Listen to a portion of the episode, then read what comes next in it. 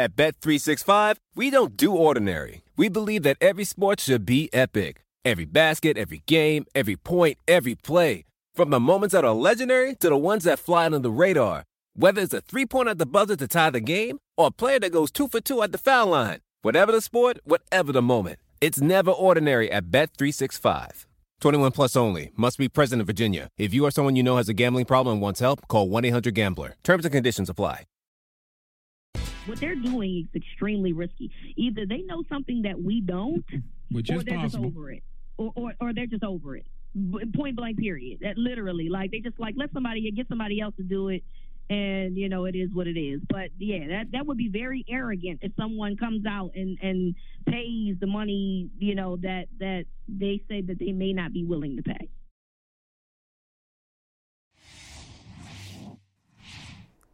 Ah, happy International Women's Day. Rita Hubbard, the NFL chick. Welcome.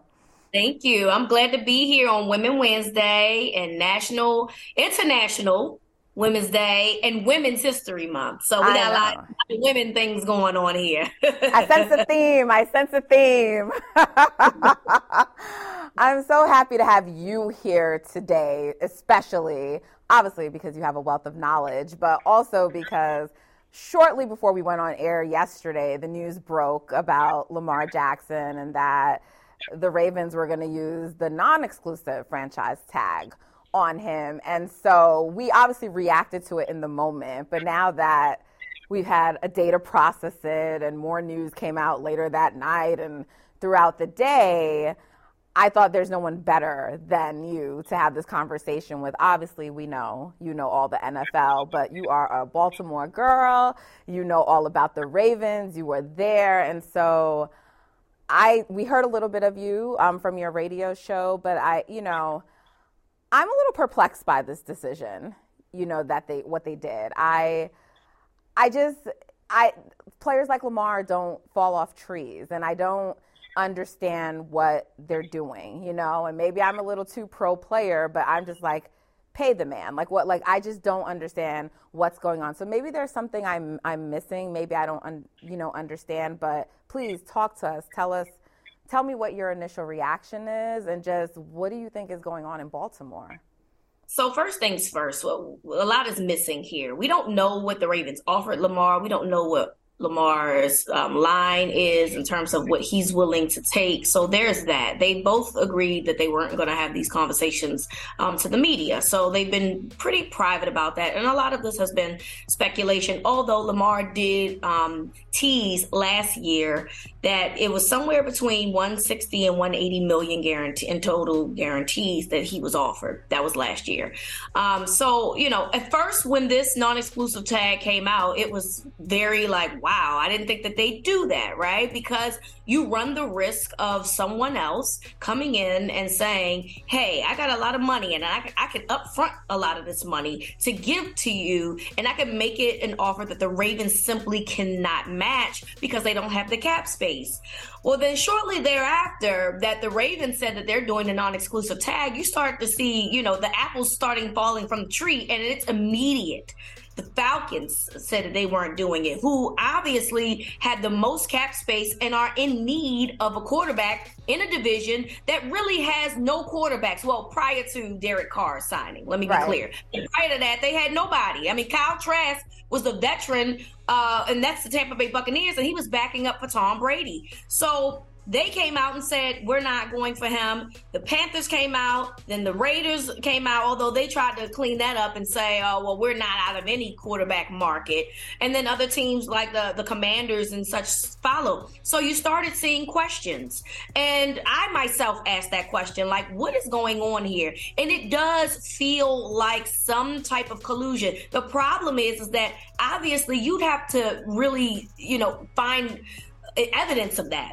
And we don't know that. We don't know how any of this played out, right? But it feels that way because we know that the Panthers need a quarterback. We know the Falcons need a quarterback. We know the Raiders need a quarterback. The Commanders could use a quarterback. So Right. this is very odd to me that those teams were the ones that came out and said, oh no, you know, we're not in the market um, for Lamar Jackson. couple things though. So I am in the the I am in the the the lap of I think that there is some collusion going on. Okay. There's another part of this that I think we don't talk about that maybe could be a, a possibility in the fact that no other team wants to do the work for the Ravens. So the Ravens are allowing Lamar to talk to people and get his market value, and then they'll match it. Well, maybe there's a possibility that nobody wants to do the Ravens' dirty work for them either, and right. that they're saying you on your own. You if you want right. situation out, you got to do that on your own. But I firmly believe, personally, and even Mike Florio, NBC affiliate, has said this. I truly believe that this really feels like the owners are sticking it to the NFLPA, not just Lamar Jackson. This is not a Lamar Jackson thing. Let me be clear. I think that the owners are sticking it to the PA, saying, we are not going to allow you guys to set the market. We're the owners. We're going to set the market. And because Lamar doesn't have representation, it's easy for it to be him that unfortunately gets the fall in all of this. And that was going to be my my question like is this this seems like having it not having an agent probably in this particular situation is turning out to be somewhat detrimental to him. Yeah, my thing is this look, the NFL is a nasty business, okay? And these are billionaires. All 32 owners are billionaires. So they're going to play the hard game. They're going to play the long game. And so if you're going to want to go up against these billionaires, you're going to have to have a team that can do just that even if you don't want an agent, if you want to find someone that that is completely good with litigation and contract review and, and such, because what we like to do is say, well, Roquan Smith did it without an agent. Ah, Roquan Smith had help. And Roquan Smith had a guy who literally has he can do every single thing an agent do. He is just not listed as an agent by the NFLPA. He's just short of an agent in name only. Everything else he does exactly what the agents do. So that's very disingenuous when people say stuff like that.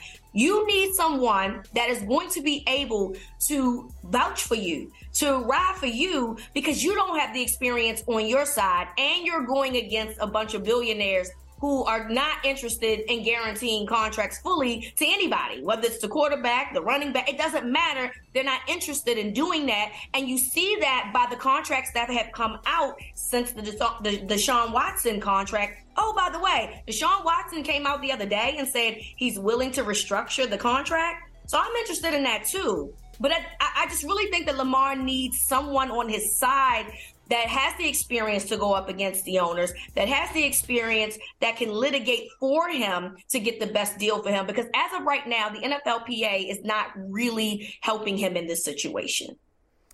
Yeah. Um, Jim Trotter was on yesterday with us when this news, like when we were reacting to it.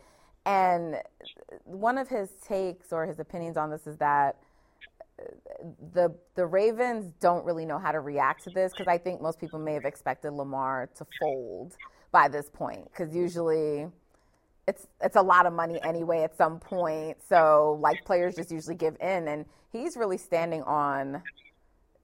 I know my worth and I know my value, and I'm not going to settle. And so, I mean, they're at a standstill. Like, what, like, what's going to be the first domino to fall? Like, how's this impasse going to be broken?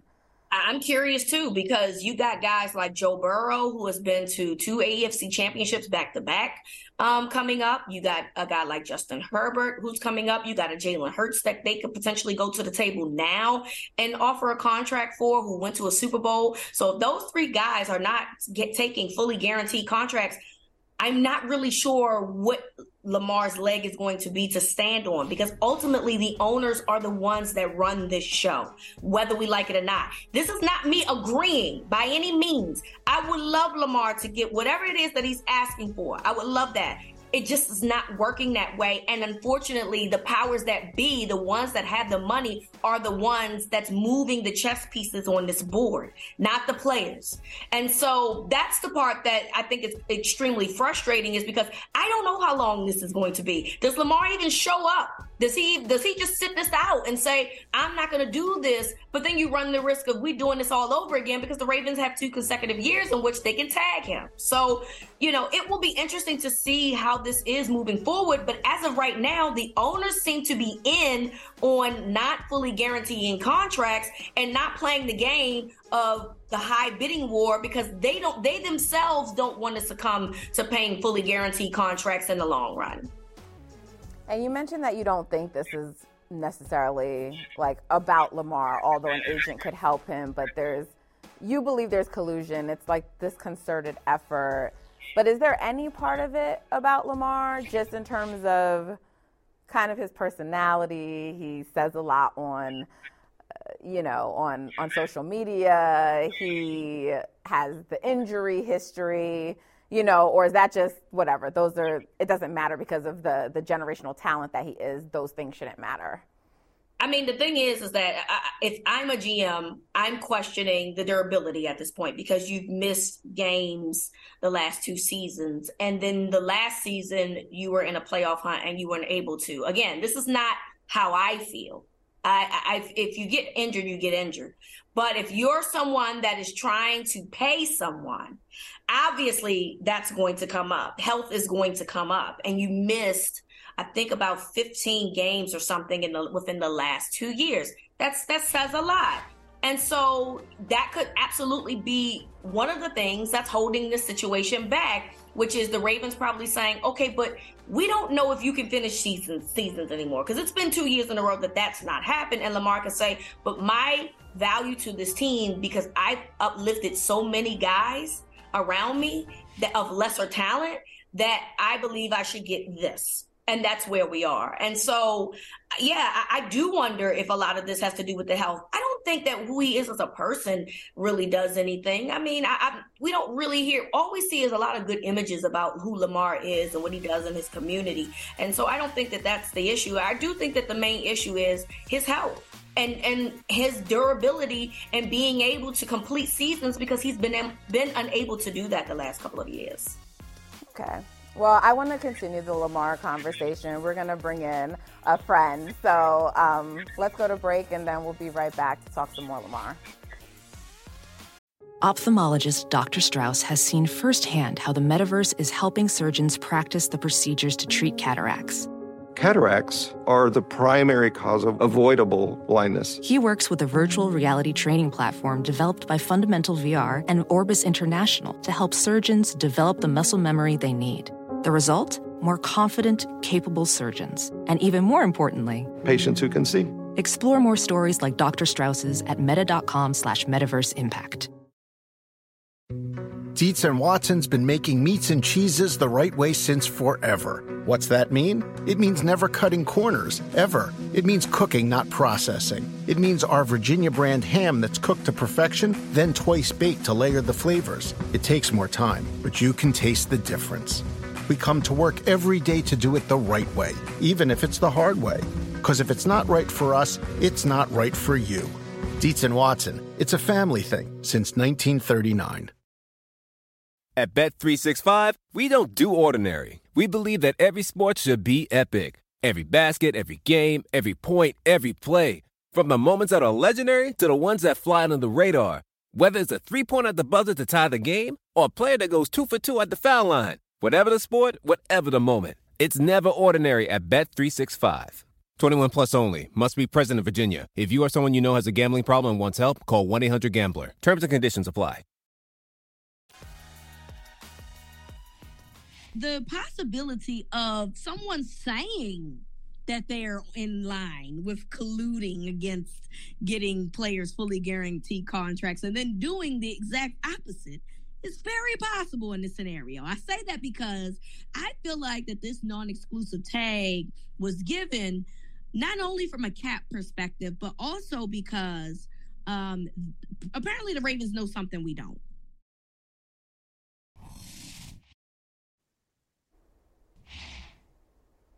First of all, I hate the way I sound on the radio. you sound like yourself, girl. you sound great, Rita. I really hate hearing my voice. But uh, let's continue the Lamar conversation with my girl, Kelsey Nicole Nelson from Bally Sports and Fox Sports. Thank you so much for joining us, first of all. Of course. Thank you, ladies, for having me. No better way I'd love to spend a Wednesday than with you all. So I appreciate it so much. Yes. So, so like myself, Kelsey is in the Maryland area. Um, and so obviously she, you know, has, fo- I'm sure she follows this as well.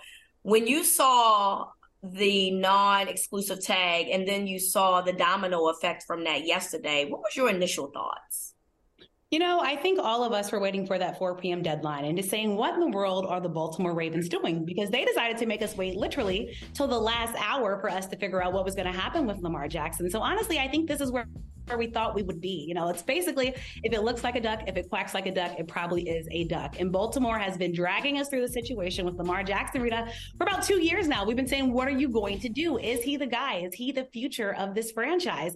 So I think for me, it was honestly disheartening, you know, as a Ravens fan, but also I think it just showed you who the Ravens really think they have in Lamar Jackson. They're saying, you know, we keep talking about Lamar Jackson betting on yourself. Well, the Ravens are like, hey, you know, go ahead and bet on yourself. We'll put this tag on you and go test the market. Go see how it is. You know, basically saying, you know, we we've dated you for a while. We're not sure yet if we want to marry you. So go ahead and test the waters. We'll see if you welcome, you know, welcome you back home. But I think right now we're just seeing there's just so much, so much coming out of Baltimore. That's just it's just messy business, to be honest with you, Rita. Messy business from everything happening with Lamar to J.K. Dobbins to Rashod Bateman. And this is a Ravens organization that has been highly praised for having their house in order. But as of late, it's a messy house. And we're seeing all of the mess that's transpiring. So I think for me right now, you know, with Lamar Jackson, I think Baltimore showed their hand, showed their true colors. And now we're just going to wait and see will Lamar Jackson remain a Raven or will another team pick it up? So I think they made, made us wait too long, though, for this action that it seems like they've been at for a very long time in Baltimore. It seems like they've had their mind made up for a while. Yeah, it's been about two years since they've been trying to negotiate uh, with Lamar, and it just hasn't worked itself out. And I want to bring up a note too. In 2009, Ray Lewis, um, they allowed him to test the market as well, um, right. and Ray Lewis went and tested the market and didn't like it, and obviously came back. So it's not uncommon for them to allow players to test the market. I think that we are very surprised in terms of the non exclusive. But then again, like I said, I feel like clearly the Ravens know something that we don't. And then when you started seeing teams say, "Hey, we ain't, we don't want no parts of that," maybe that's the what we didn't know and why they did the non-exclusive tag. And it adds the fact that 32 million against your cap as opposed to 45 million. That's a 13 million dollar difference. Um, and, it, and it gives you a little bit of leeway because the Ravens right now are over in cap space. Kelsey, exactly you were, right.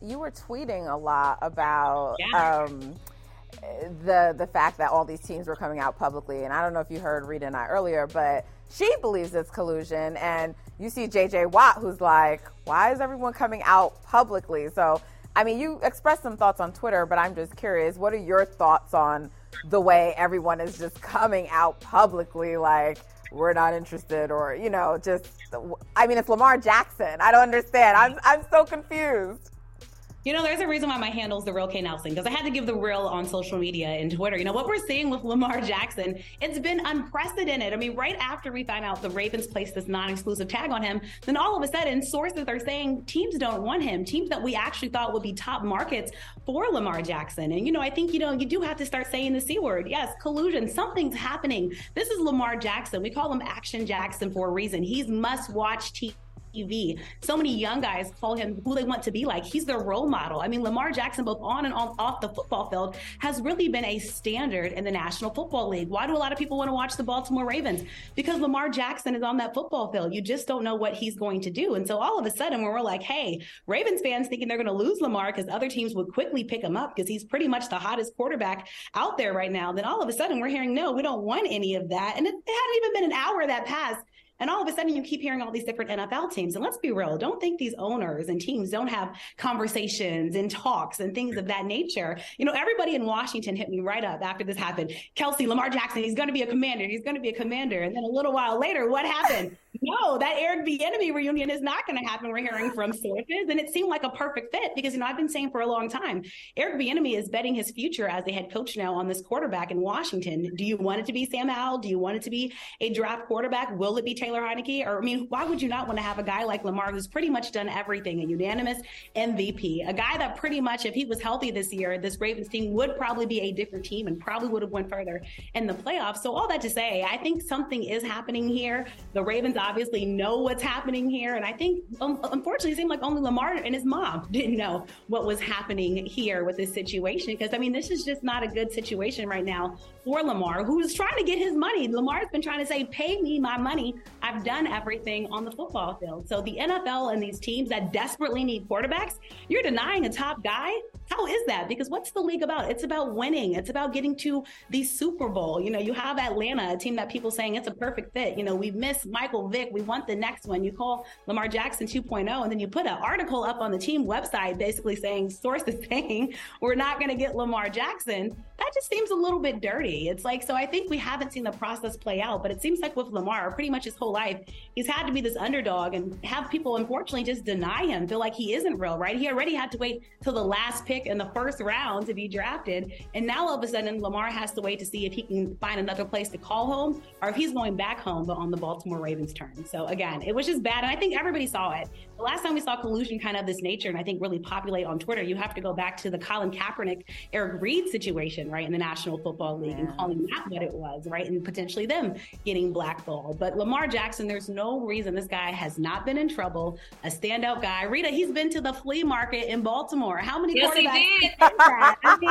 how many quarterbacks can say that? like he's real deal. He went viral for hugging this young kid, you know, a surprise visit at a hospital. Lamar Jackson is everything you can want and more. I mean, you might even get Kodak Black at a game since that's his best friend. I mean, why would you not want this he guy in your stadium? Now, Kodak, Kodak can stay. Yeah. Okay, Kodak has no issues. Let Kodak stay right where he is. He's questionable.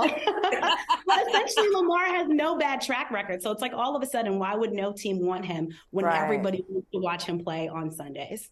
Well, that was going to be my next question. I mean, you kind of touched on it. And I, it's actually my question to both of you. I don't want Rita to kill me here, but, um, you know, I'm kind of intrigued by the idea of a Bieniemy um, Lamar reunion.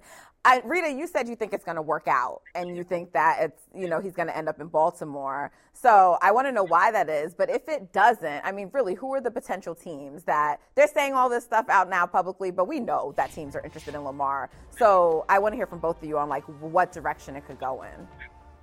Kelsey, go ahead. You first. Yeah, you know, I think for me, I mean, in Washington, it's literally a perfect fit. Why? Because one, Washington fans, they always bring up the good days. And the last kind of good days in Washington, they go back to that RG3 era. Why was RG3 so popular in Washington? Because he was a dynamic quarterback, both on his legs and with his arm. And I'm going to say that again a dynamic quarterback with his legs and with his arm. I think right now, Lamar Jackson is the most disrespected quarterback in the National Football League. He can do it both ways. Washington, you have these bright, young receivers. You have Terry McLaurin, who, who wouldn't want to have him as a quarterback. You have Jahan Dotson, this young stud that stepped up. And then, oh, by the way, you bring in a Super Bowl winner and Eric Bieniemy, who needs to be paired with a solid quarterback. I think Lamar Jackson could be the perfect fit, not too far, obviously, from Baltimore as well. And, you know, at first I thought this was far fetched. Like Rita, I really do see Lamar ending up back in Baltimore just because of everything that's happening right now. And probably not what he what he wanted, you know, not the way he wanted to end up back in Baltimore. He wanted it on his own terms.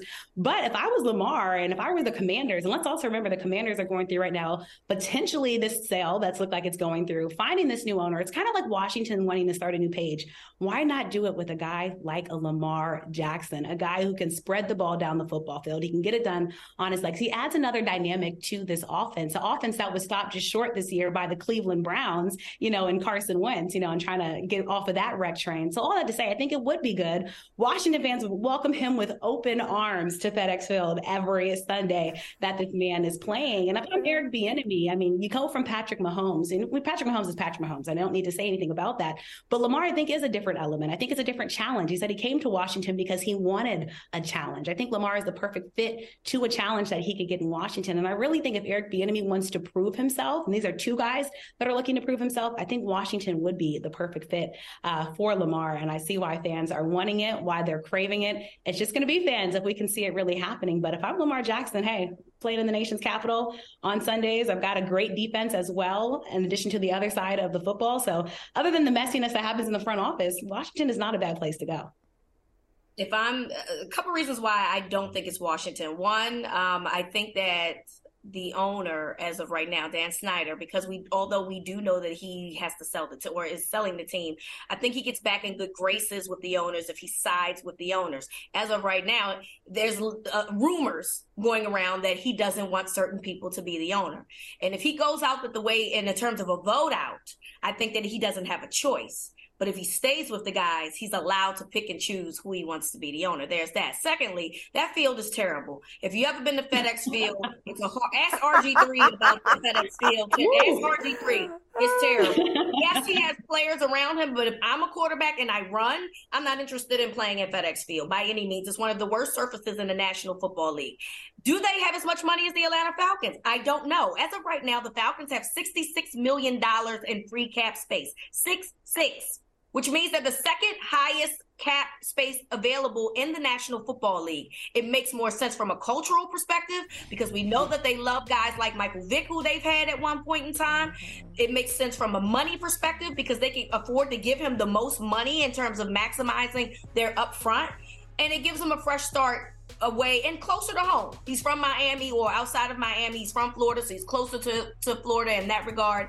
I think that it does continue to be in the NFC, but I think the Daniel Snyder controversy around it plus the field actions make this a little bit not as good as we'd like for it to be. And I'm not saying this because I live in Baltimore. I'm saying that the Atlanta Falcons, to me, have the best situation in terms of giving him what he's asking for as opposed to the Washington Commanders. Well, that is why they call you the NFL chick.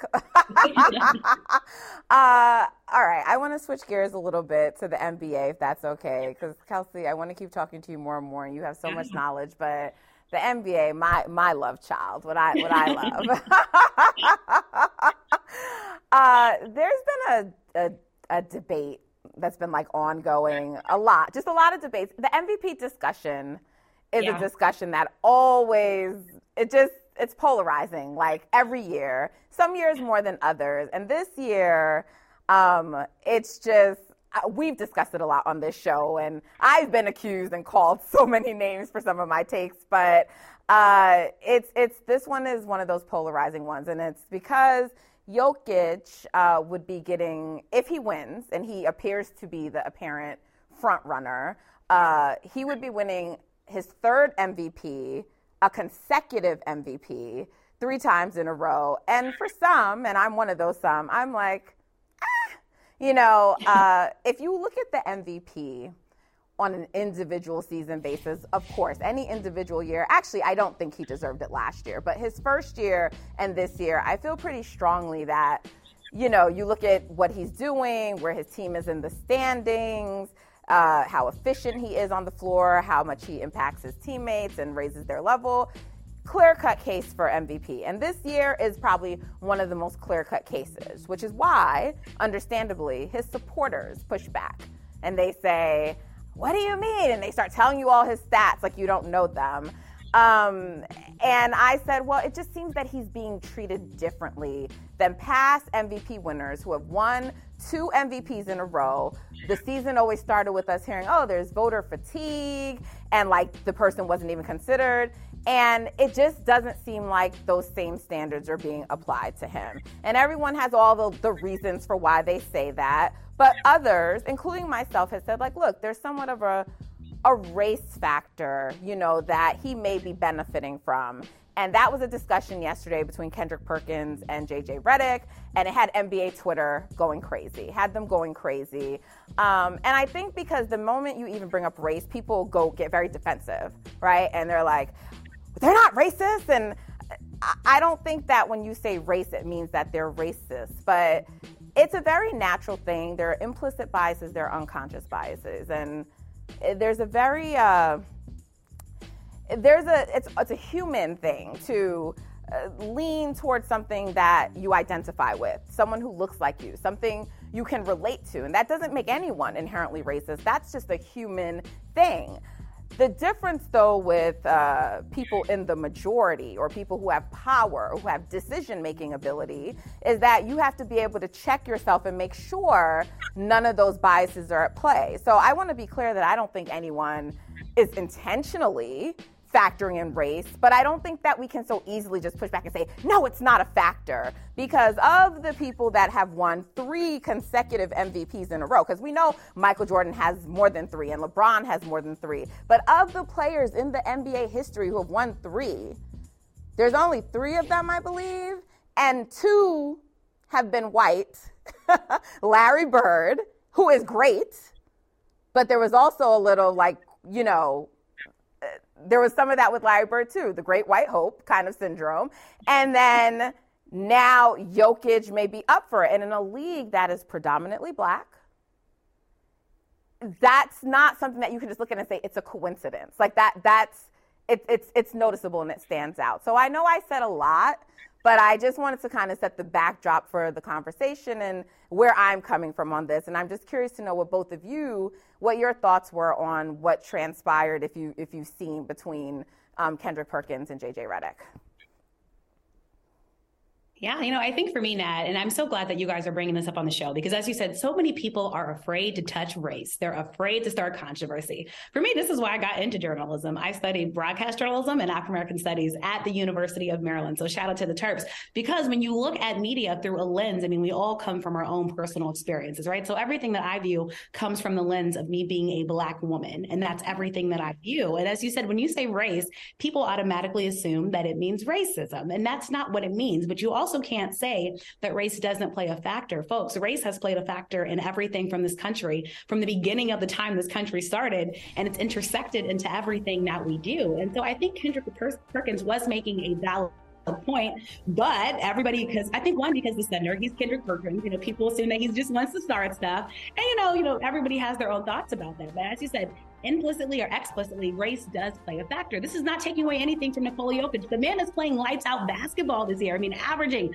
a triple, double. I think what he's doing also for just when you think about Europe and European basketball players, I mean, he's also elevated that to a whole nother level. But all that to say, yes, you can't sit here and say that race does not play a factor at all. It kind of goes back, honestly, to the conversation we we're having about Lamar Jackson as well. He's a black quarterback playing in the National Football League, trying to do it on his own without an agent. That matters, folks. It does. It's part of the narrative narrative and it's part of the story. And Jokic has been good. He has been great. He's gotten Denver to this point. But Joel Embiid, you know, he said last year after, like, what more do I need to do? You know, it's like the Tyrese Tyrese meme. You know, what more do you guys need from me? I mean, Joel Embiid continuing to play just great basketball for the Philadelphia 76ers, proving his worth, proving his need. And I think the MVP race, I think it is close. You have those two as front runners. But again, you're naive to say that race does not play a factor. How you view Nikola Jokic is going to be different than how you view Joel Embiid. It's going to be different different factors and reasons why, but race is going to come up into that. And so I think, you know, I think it's the needed conversations, you know, that we must have as a society and as a country.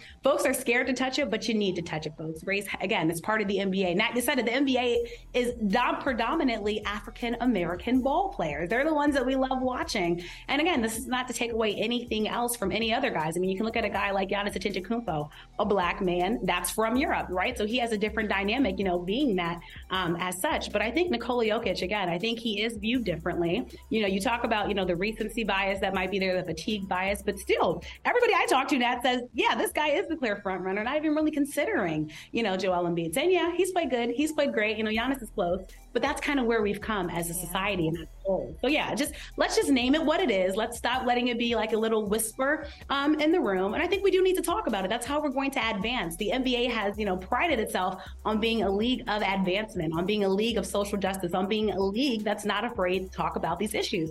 So point blank period, here we are. It is an issue, it is a matter, and it must be discussed. So thank you, ladies, again, for bringing this up. And I do think it needs to come, you know, to the forefront. And again, it's not a hush hush matter, but race does play a factor. Maybe not for everyone's not going to maybe say it again explicitly, but implicitly, everybody has their own bias that they bring to everything that they do. And again, it's based on our experiences, our circumstances. And so I do think that plays a factor factor, but I get why Nikola Jokic isn't trying to get into anything. He's focused on playing basketball yeah. and trying to lead Denver to hopefully go further this season, right? It's one thing to be good in the regular season. We need you to be good um, in the postseason. But I really do hope Joel Embiid gets his fair shot um, and just his fair, you know, chance at, you know, getting that. You know, MVP means a lot. And this man has played his heart out. He's changed. He's helped to change the game, both of them. We love watching them each night. I'm like you know, I love basketball. And these two guys are yes. large.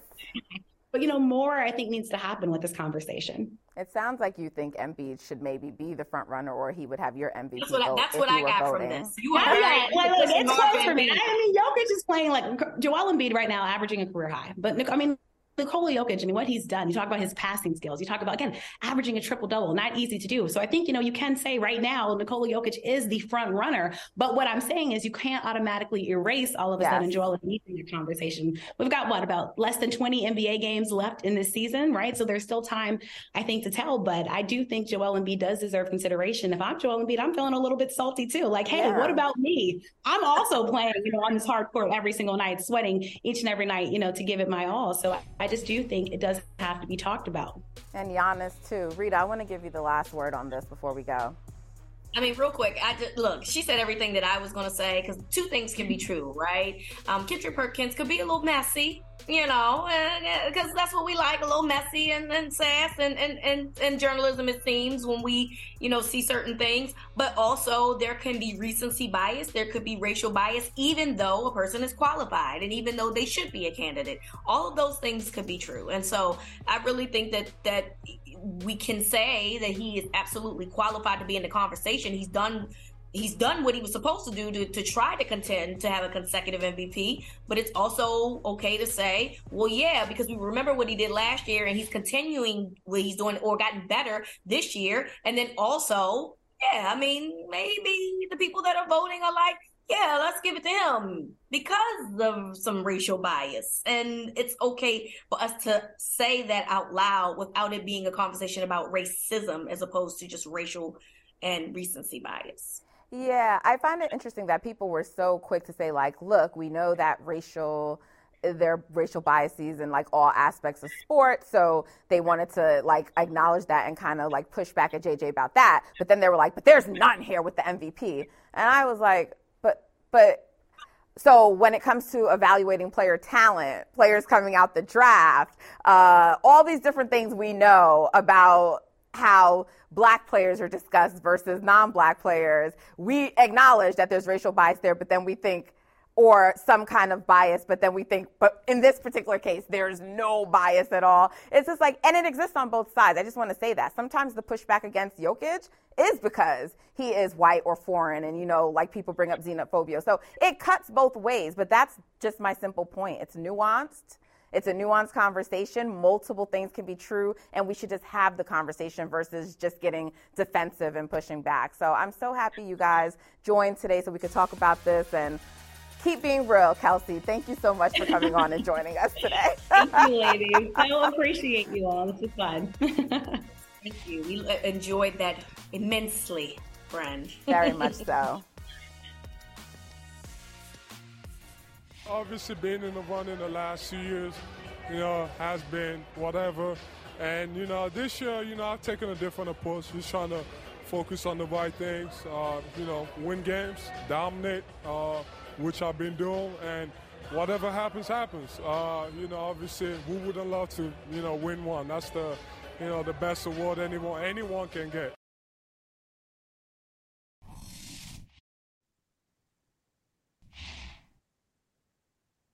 We are here today on Women's Wednesdays, but our brothers have joined us, Vincent Goodwill and Sherrod Blakely. Thank you so much for joining the show. I'm just glad to get the invite to be in the club. glad to get the invite. Uh, Sherrod, I don't know if you know Rita yet. been Vincent, you know Rita, right? But I know, I know, oh, I know. I've seen Rita's movies. Trust me, I've seen Rita's movies. Wait a minute now! Don't be telling no secrets. Vincent Goodwill, are you starting trouble again? Not it, never. so. Not never. Not never. Okay. So I want to know because I mean, Vincent, you've been. I'm going to start with you because you've been on the show like obviously regularly, but we've talked about MVP already you know, on the show. So you heard what Joel Embiid had to say last night. Um, Chris Haynes was asking him about um, MVP, and uh, earlier he also like made a statement like, oh, "Whatever, it doesn't matter. I'm still the best player on the court." And look, every player should think that, whether we all agree that he is or isn't. But I just want to know right now, what are your current thoughts on the MVP race? I want to say maybe it was about a month ago. Uh, ESPN straw poll came out, and it had like Jokic clearing clearing everybody. Um, now, at this state, with around 20 or so NBA games left, is Joel Embiid in the race? Is it Giannis? I saw you kind of tweeting about MVP yesterday, so want to know your thoughts on the current status of the race. I haven't decided my vote yet. I think anybody who has a decided vote right now would be completely disingenuous. I think, as far as the race itself, those straw polls, I think, can be, I won't say misleading, but it can lead to groupthink. You know, that's the one thing that I hate about the MVP conversation as a whole for the past 10 years has been overwhelmingly large margins of victory, whether it was, you know, Steph winning unanimous MVP, which I think was deserved, and LeBron winning it and only missing about one vote you know, it's been large margins. So this kind of follows the trend of that because I think people get bullied online by saying, hey, our guy is this. And if you don't see it, you're a brute and you're uncouth. And I think like I think last year was a little more difficult to discern. Last year I voted for Giannis. This year I could see myself giving my vote to Jokic because of the team success, not necessarily the triple doubles, but because he's checking off a lot of different boxes. Embiid has to be feeling like, man, what else do I have to do to win an MVP here? Because of everything he's doing, especially on the defensive end, he's probably going to be a victim of his team, even though his team has been really kind of good it could just be a matter of Jokic is Jordan to his Clyde Drexler, and he's just a victim of his time. And the funny thing is, ladies, neither one of those dudes is Giannis. Neither one of those dudes is the best player in basketball on both ends of the floor. So as great as they both are, Giannis could still wind up winning the award and maybe should. Well, why why is it that you you didn't choose Giannis right now? Because you just said if I had to pick, you know, it would be it would be Jokic. Why wouldn't it be Giannis? Feeling the way that you do, just saying, you know, great things about him and all. Well, Rita, just because he's missing games. That's all. And if, okay. if he plays every game the rest of the way and he reaches a, a certain threshold, I can easily shift that, especially if the Bucks win 60 games. You have a hard time seeing teams win 60 games, having a frontline player like that and not being given super strong MVP consideration. Right now, my vote is still up in the air. And anybody who said it's Jokic or bust, I think they're being really disingenuous and they're not watching enough basketball. So, Sherrod, let me ask you this question. Um, where do you, where are your thoughts on the race? And is Jayson Tatum, who never even really ever seemed to be in it, um, is he completely out of it? Because I mean, when I say never in it, I just don't usually see him as the front runner, um, leading, you know, whatever the straw polls. Even when I see like the power rankings, he just doesn't seem to be inserted into the conversation the way the other three have been. And then the Celtics have taken a recent sort of spiral. They've lost three in a row. So, what are your thoughts on Tatum, and then more so on the Celtics as well? Well, I think the fact that he's slowly entering the conversation says a lot about his growth. I mean, you're talking about Giannis, who's won it twice. You're talking about Jokic, who's won it. And you're talking about Joel Embiid, who has been the Susan Lucci of the MVP race. He's always going to be in that top two or three, but he's not going to win it because his team is not built to be anything other than one of the better teams, but not the best team the teams that we're talking about, you're talking about Denver, you're talking about Milwaukee, you're talking about Boston. The one thing they all have in common is at some point they were the team that others were frankly had the, the target on their backs. That's never happened with, with Joel Embiid for the most part in Philadelphia. They've always been the team on the come up. So Joel, I love your game, but I have to put you in that that that box off to the side. Nice, but not today. Okay. This MVP race is going to be a three person race. It's going to be Jayson Tatum because of the season that the Celtics have had. It's going to be Giannis because they're going to finish with either the first or second best record in the NBA. And Denver is going to be the best team out west record wise. And that's why those guys are so, I think, solidly in the conversation because of their own individual success and the team success. I don't care if you score 30 points a game and your, t- but your team is like, winning, you know, 32 games and losing 48, 50 you don't matter to me. I need winners. I need winners. You know that. Yeah. So you think Tatum? Listen, Goodwill. Don't so give you, me that look. You, you think Tatum is still winners. in the race, Sherrod? You think Tatum is still in the race? Because I feel like he's being discounted. Well, I, I think he has fallen off because the team has fallen off, and I think Giannis. And to me, Giannis has always been in that top two, three conversation the entire season. But I think the last, I'd say eight, nine, ten games, I think he's really catapulted himself. He should be at the top of the heap. Jokic just had a great season, and so have the Denver Nuggets, uh, and he's earned the right to be in that conversation. But to, to Vinny's point earlier, you cannot look at any individual player and say, that's the guy. He's your MVP. There's still too many games, and I don't think there's enough separation among the teams or the top players. I want to talk to you guys about since we're already talking about the East. Nat on her feed today, she mentions the Wild Wild West, and obviously she's talking about the Western Conference uh, for the NBA. But uh, the East is is a, is a intriguing conversation because a month ago I probably would have said I feel like the Celtics really it's theirs to win it, it's theirs to lose. Excuse me, and then February happened and now I have to change my thought process about that um, because you know the the Bucks did what they did. They did what they had to do. So when you see this starting to unfold, because we're getting very close to the playoffs, how do you see this going in the East with the big three in, in terms of the Bucks, the Celtics, and the 76ers? Well, I, I will just let don't Sherrod, I'll let Sherrod go. Age before beauty. Go ahead. Wow. So I guess you're not going at all then today. Is that what you're saying? You're done for the day. Um, anyway, I will say this. I don't I just can't bring myself to bring Philadelphia into the conversation. I just don't think they're deep enough. I don't think they have enough depth. I don't think they have enough pieces around Joel to make it worthwhile to entertain them as a possibility. I think right at this point, it's Milwaukee's to lose. I think Milwaukee is playing better basketball. They've got their best player who night in and night out is going to be the best player on the floor. And as good as Jayson Tatum has been, uh, Giannis has been better this year. And to me, that's why Milwaukee is the team that if you had to put if you had to put your chips all in on one team, that's the team I would go with. Do you think the Celtics can retake that top spot, or you think they forfeited it for the season? They can because remember we we saw how good they were at the beginning of the season. But to me, the, the issue isn't so much are they capable of doing it? It's can they get back to being the team that they were at the start of the season? Did they peak too soon? I know that's something I'm certainly finding myself asking a, a lot lately. Did they hit that that high threshold mark way too soon? It remains to be seen. They do have the ability to get back there, but right now, I, I got to go with Milwaukee as a team to beat uh, in the East. There's a joke I want to say about Sherrod, but I will just say to my mentor, I have taught you well through the years. I have definitely taught you well. What I will say Wow. I have been, yes, I have been with Milwaukee from the start of the season. Usually when all things are created equal, tie goes to the team with the best player. That has been the case through time. That has been the case out west with Steph Curry as long as he's been running things in the Western Conference. If two things are equal, usually the tiebreaker is the best player. That's Giannis, the best two-way force in the game now.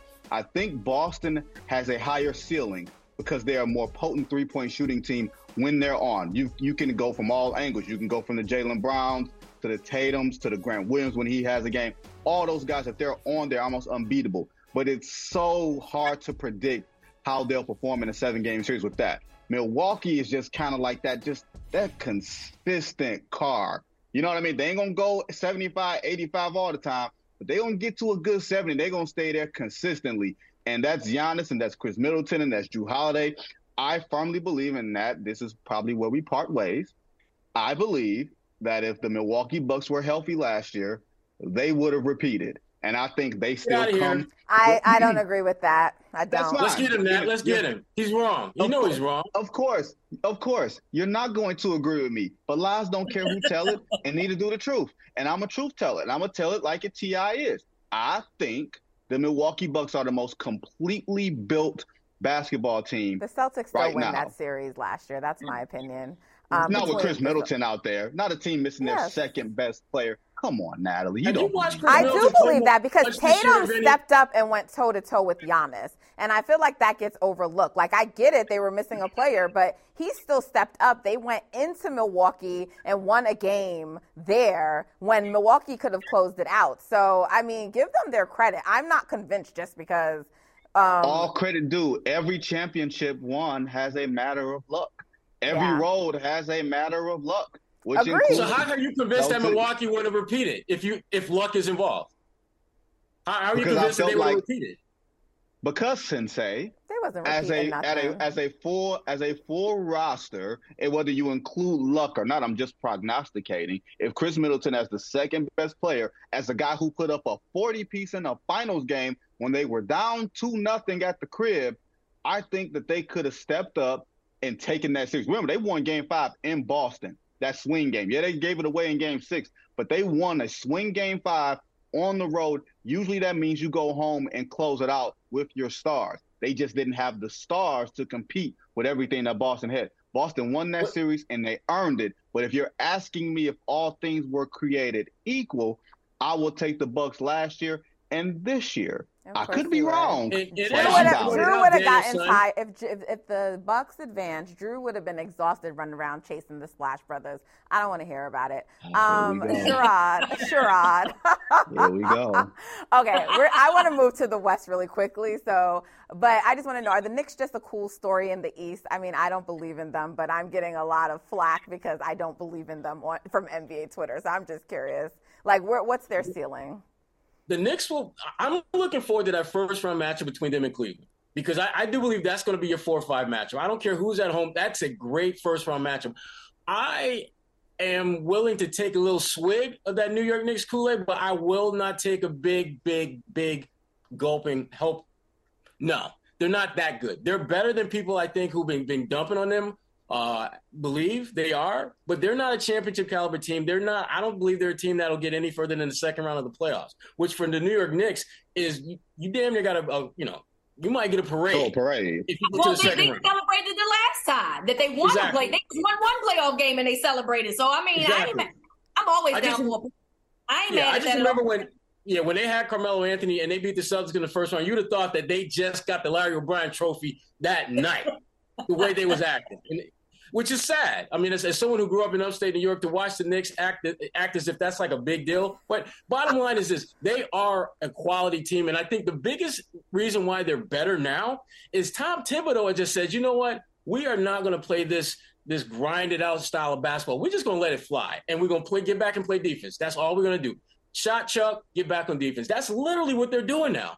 And I'm watching them play this the Celtics the other night, and I'm thinking like, damn Julius Randle has the green light, but damn, every single other guy that shot on the squad got the green light too. I mean, they made Immanuel Quickley look like like damn Isiah Thomas. That's the non-Bible spelled Isiah Thomas uh, from Detroit, not the one that played in Boston. He got anywhere he wanted to, and to me, I love watching the Knicks play now because they, they look like they're having fun out there. They don't look like you know they, they got a coach who's saying you got to play defense, and when you're not playing defense, you got to get back on defense. So Knicks are real. Okay. Second round. Okay, well, we didn't talk about the West, but another cool story over there are the Kings. So tell me, Vincent, do the Kings hold on to that two spot now that they're yes. there? Uh, you got to tell me if Ja Morant plays another game this year. Well, that's what I was going to say. How Ooh. far does the, the Grizzlies fall? We, you need to come back on and let's talk about that. Yeah, we'll talk about that. And Sherrod, I got, I got, I'm gonna talk to you offline. oh, I got something for you too, Daniel son. Fellas, thank you, thank you for joining us today. Thank you, guys. Thank you. See y'all. See y'all.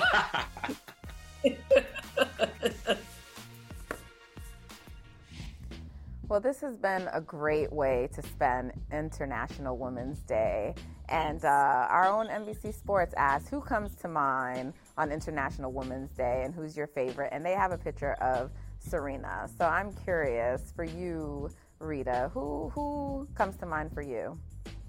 Um, I could name athletes, and Serena obviously is up there because of all the accomplishments that she's, you know, had over the course of her career. But you know, you and I, we're in the sports business. I'm going to go with ladies like Jayne Kennedy and, and and Pam Oliver. Those are the ladies that I'm big up in because there's no me without them, and um, I truly respect them, appreciate them, and I, I've looked up to them for a long time. Yeah, no, that makes perfect sense. Like, obviously, you're right, it is Serena, but there's just so many women to name who I admire, including yourself. So I really couldn't pick one, but I'm so grateful for trailblazers like you who continue to pave the way for us. Shout out to all the ladies. Yes. Happy Women's Day, everyone. Dietz and Watson's been making meats and cheeses the right way since forever. What's that mean? It means never cutting corners, ever. It means cooking, not processing. It means our Virginia brand ham that's cooked to perfection, then twice baked to layer the flavors. It takes more time, but you can taste the difference. We come to work every day to do it the right way, even if it's the hard way. Because if it's not right for us, it's not right for you. Dietz and Watson, it's a family thing since 1939. At Bet365, we don't do ordinary. We believe that every sport should be epic. Every goal, every game, every point, every play. From the moments that are legendary to the ones that fly under the radar. Whether it's a game-winning goal in the final seconds of overtime or a shot on the goal in the first period. Whatever the sport, whatever the moment. It's never ordinary at Bet365. 21 plus only. Must be present in Virginia. If you or someone you know has a gambling problem and wants help, call 1-800-GAMBLER. Terms and conditions apply.